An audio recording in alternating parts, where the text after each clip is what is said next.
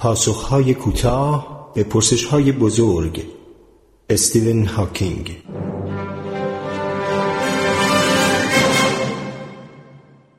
آیا هوش مصنوعی بر ما چیره خواهد شد؟ محور معنای انسان بودن خرد است. هر آنچه تمدن ارائه کرده حاصل خرد بشر است. دی ای نقشه اولیه حیات را از نسلی به نسل بعد منتقل می کند اشکال پیچیده تر شونده حیات اطلاعات را از گیرنده های مثل چشم و گوش دریافت می کنند و آنها را در مغز یا سامانه های دیگر پردازش و بعد عمل می کنند. مثلا با ارسال اطلاعات به ازوله ها. در برهی از تاریخ 13 و 8 میلیارد سالی کیهان اتفاقی زیبا افتاد. این پردازش اطلاعات به حدی هوشمند شد که اشکال حیات خداگاه شدند. عالم ما دیگر بیدار شده است و خداگاه است من این را یک پیروزی می دانم که ما که صرفا قبار ستارگان هستیم چون این درک دقیقی از عالمی که در آن زیست می کنیم به دست آورده ایم. فکر می کنم تفاوت معناداری بین عملکرد مغز کرم خاکی و نحوه پردازش کامپیوتر نیست. در ضمن باور دارم که بنابر تکامل تفاوتی کیفی نیز بین مغز کرم خاکی و مغز بشر نیست. پس می توان نتیجه گرفت که کامپیوترها هم اصولا ممکن است از هوش بشر تقلید کنند یا حتی از آن بهتر شوند. مشخص است که هر چیز می تواند هوش بیشتری از نیاکانش کسب کند. ما خود تکامل یافتیم و هوشمندتر از اجداد شبه میمون خود شدیم و آینشتاین هم از والدینش هوشمندتر بود. اگر تبعیت کامپیوترها از قانون مر ادامه یابد یعنی سرعت و حافظه آنها هر هجده ماه دو برابر شود نتیجه می شود که هوش آنها روزی در صد سال آینده از هوش بشر بیشتر خواهد شد. وقتی یک هوش مصنوعی در طراحی هوش مصنوعی از بشر جلو بزند و بتواند به شکل بازگشتی و بدون کمک بشر خودش خودش را بهبود ببخشد ممکن است با انفجاری از هوش مواجه شویم که نتیجه نهایی آن ماشین هایی است که هوششان همانقدر از ما بیشتر است که ما از حلزون وقتی این اتفاق بیفتد باید تضمین کنیم که اهداف آنها با اهداف ما همجهت باشد. وسوسه انگیز است که ایده دستگاه های بسیار هوشمند را به عنوان قصه های علمی تخیلی بنگریم. ولی این اشتباه خواهد بود. اشتباهی که بالقوه می‌تواند بدترین اشتباه ما باشد. در حدود 20 سال اخیر تمرکز هوش مصنوعی بر مشکلات مرتبط با عوامل هوشمند بوده است. یعنی سیستم هایی که در محیط خاص مشاهده و عمل دارند. در این زمینه هوش با مفاهیم آماری و اقتصادی منطق مرتبط است. به زبان ساده یعنی با توانایی عکس تصمیم درست و برنامه ریزی مناسب یا نتیجه گیری صحیح با انتقال پیشرفت حوزه های مختلف از تحقیق آزمایشگاهی به فناوری های دارای ارزش اقتصادی چرخه مقبول شکل می گیرد که در آن حتی بهبودهای کوچک در کار کرد ارزش مالی زیادی دارند و این انگیزه سرمایه های بیشتر در پژوهش ها می شود. در حال حاضر بسیاری موافقند که تحقیقات حوزه هوش مصنوعی پیوسته در حال پیشرفت است و تأثیر آن بر جامعه احتمالاً افزایش خواهد یافت. منافع بالقوه آن نیز عظیم است. ما نمی توانیم پیش بینی کنیم که وقتی این هوش با ابزاری که هوش مصنوعی ممکن است ارائه کند تقویت شود چه دستاوردی خواهیم داشت.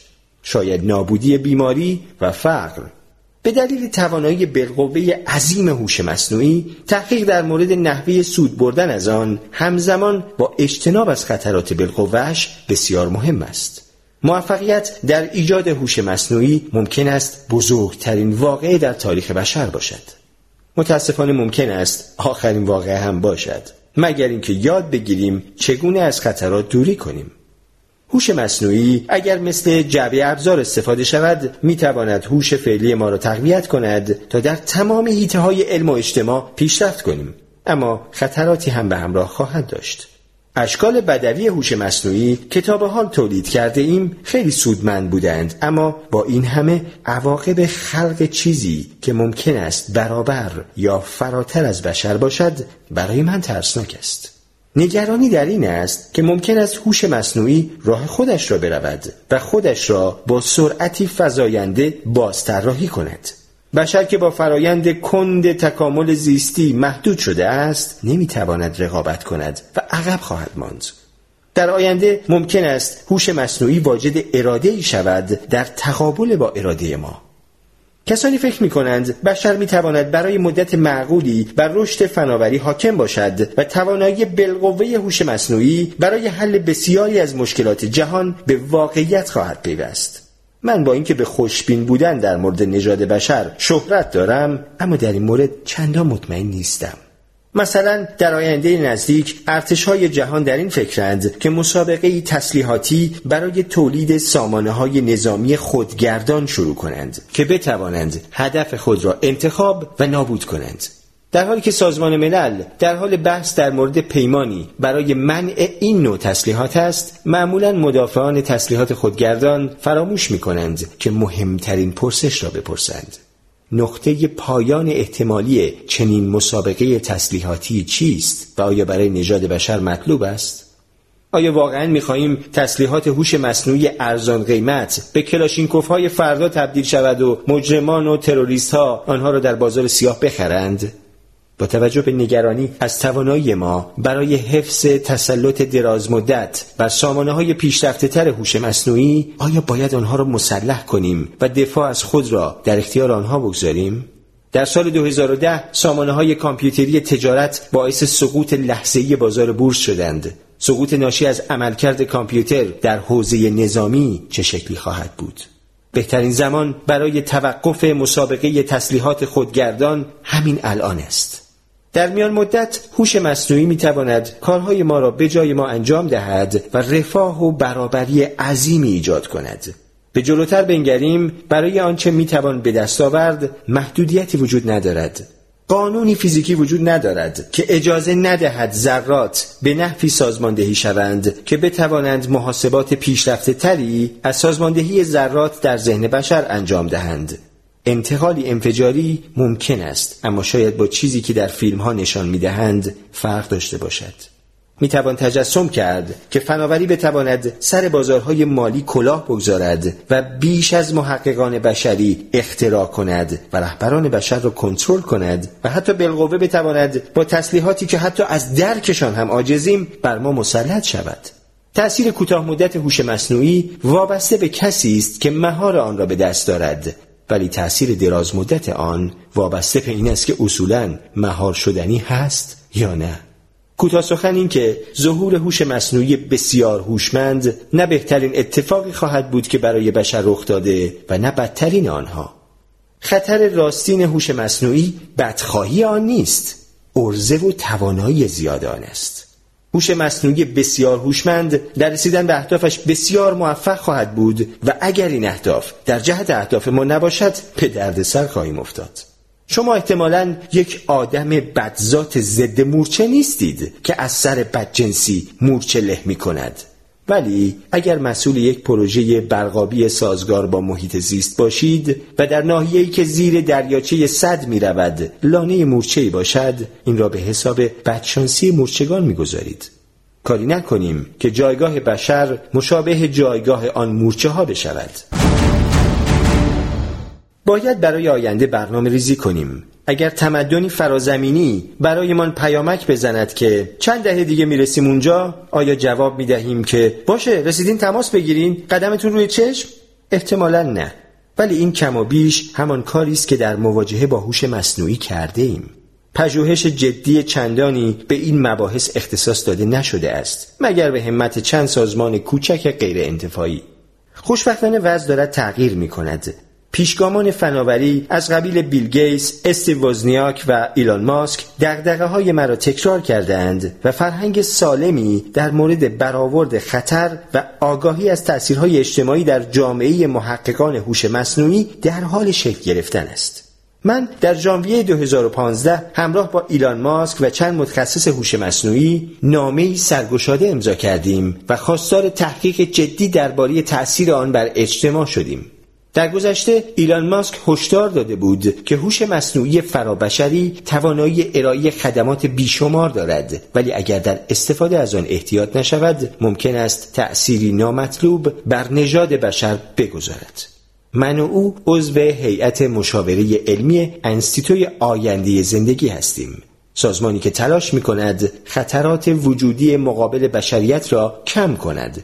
در نامه‌ای که نوشتیم خواهان پژوهش عملی در مورد چگونگی جلوگیری از مشکلات بالقوه در کنار سود بردن از مزایای هوش مصنوعی شدیم این نامه به شکلی طرح شده بود که محققان و توسعه دهندگان هوش مصنوعی توجه بیشتری به ایمنی در برابر هوش مصنوعی داشته باشند. به علاوه این نامه می‌خواست برای سیاسیون و عامه مردم آگاه کننده باشد نه نگران کننده به نظر ما اهمیت زیادی دارد که همگان بدانند که محققان حوزه هوش مصنوعی به این نگرانی ها و مسائل اخلاقی توجه می کنند.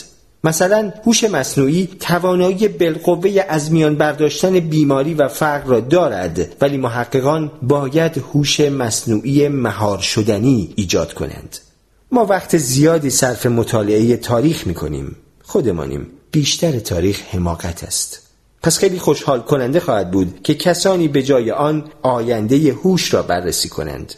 ما از خطرات احتمالی آگاهی داریم ولی شاید با ابزار این انقلاب جدید فناوری حتی بتوانیم بخشی از آسیبی را که صنعتی سازی به دنیای طبیعی زده جبران کنیم. تحولات جدید در پیشبرد هوش مصنوعی شامل فراخوان پارلمان اروپا جهت تهیه پیش‌نویس مجموعه قوانینی برای مدیریت بر ساخت ربات و هوش مصنوعی است. شاید تعجب کنید اگر مطلع شوید این قانون شامل نوعی فردیت الکترونیک هم هست. تا بتواند حقوق و وظایف تواناترین و پیشرفته ترین هوش مصنوعی را صیانت کند. یکی از سخنگویان پارلمان اروپا به این نکته اشاره کرده است که چون حوزه های فزاینده ای از زندگی روزمره ما تحت تأثیر ربات ها قرار می گیرد باید تضمین کنیم که ربات ها در خدمت بشریت هستند و خواهند ماند. گزارشی که به پارلمان اروپا ارائه شده اعلام می کند که جهان در آستانه یک انقلاب صنعتی جدید رباتیک است. این گزارش بررسی می کند که آیا دادن حقوق قانونی به ربات ها به مسابه آدم الکترونیک و مشابه با تعریف قانونی افراد حقوقی مجاز است یا خیر؟ اما تاکید می کند که در تمامی اوقات محققان و سازندگان باید تضمین کنند که همه طرحهای ربات ها دارای کلید قاتل باشند. یعنی کلیدی که با آن بتوان ربات را فورا از کار انداخت. همچنین فرصت برای تعامل با جهان بدون نیاز به حضور جسمانی روز به روز بیشتر می شود همانطور که می توانید تجسم کنید این برای من بسیار جذاب است. چند بار آرزو کرده اید بدلی داشتید که در کارها با شما شریک می شد. ایجاد جانشین دیجیتال باورپذیر برای خود رویایی بلند پروازانه است ولی آخرین فناوری ها نشان می دهند که چندان که به نظر می رسد هم دور از ذهن نیست. وقتی ماشین تحریر اختراع شد تعامل ما با ماشین ها شروع شد تقریبا 150 سال بعد صفحات لمسی روش های جدید برای ارتباط با دنیای دیجیتال خلق کردند های کلیدی اخیر در هوش مصنوعی مثل های خودران یا پیروزی کامپیوتر در بازی گو نشانه هایی هستند از آنچه خواهد آمد. سرمایه گذاری عظیمی در این فناوری می شود و همکنون نیز بخش بزرگی از زندگی ما را به خود اختصاص داده است. در دهه های آتی در همه جوانب اجتماع ما نفوذ خواهد کرد و با هوش خود در حوزه های بسیاری به یاری ما خواهد آمد و مشاوره خواهد داد.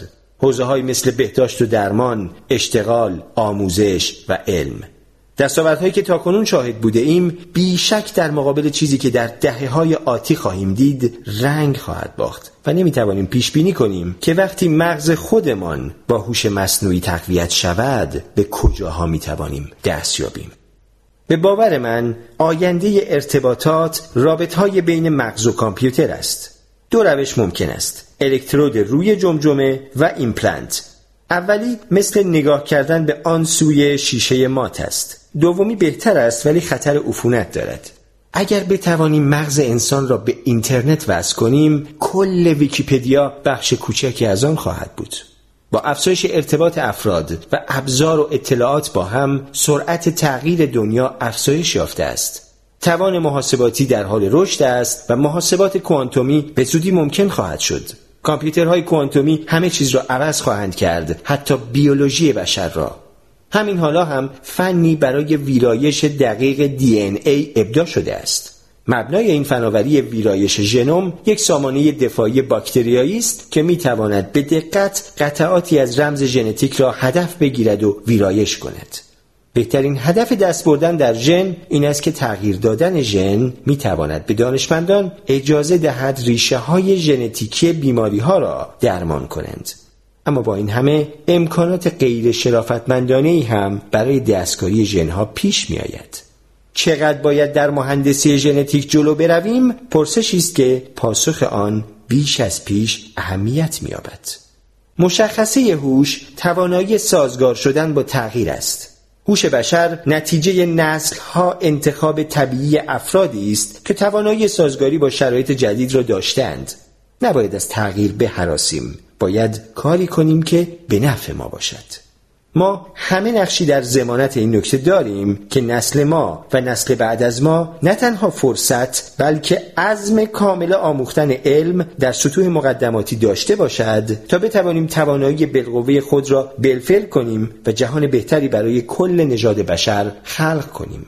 باید آموختن را به چیزی بیش از بحثی نظری در مورد اینکه هوش مصنوعی چه باید باشد تبدیل کنیم و کاری کنیم که رشد آن مطابق برنامه باشد. ما همه می توانیم مرزهای آنچه را که مقبول است یا انتظار می رود توسعه بدهیم و افکار بزرگ داشته باشیم. ما در آستانه ورود به دنیای قشنگ نو ایستاده ایم.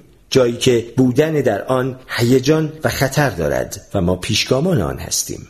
وقتی آتش را اختراع کردیم به کرات خرابکاری کردیم و بعد ابزار اطفای حریق را اختراع کردیم. با فناوری های قدرتمندتری مثل انرژی هسته‌ای و بیولوژی مصنوعی و هوش مصنوعی قوی باید به جای تکرار روی کرده گذشته آینده نگر باشیم و هدف ما این باشد که از اول درست عمل کنیم چون شاید فرصت دومی نداشته باشیم.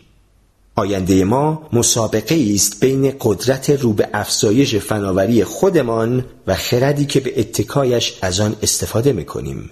بگذارید تلاش کنیم تا خرد پیروز شود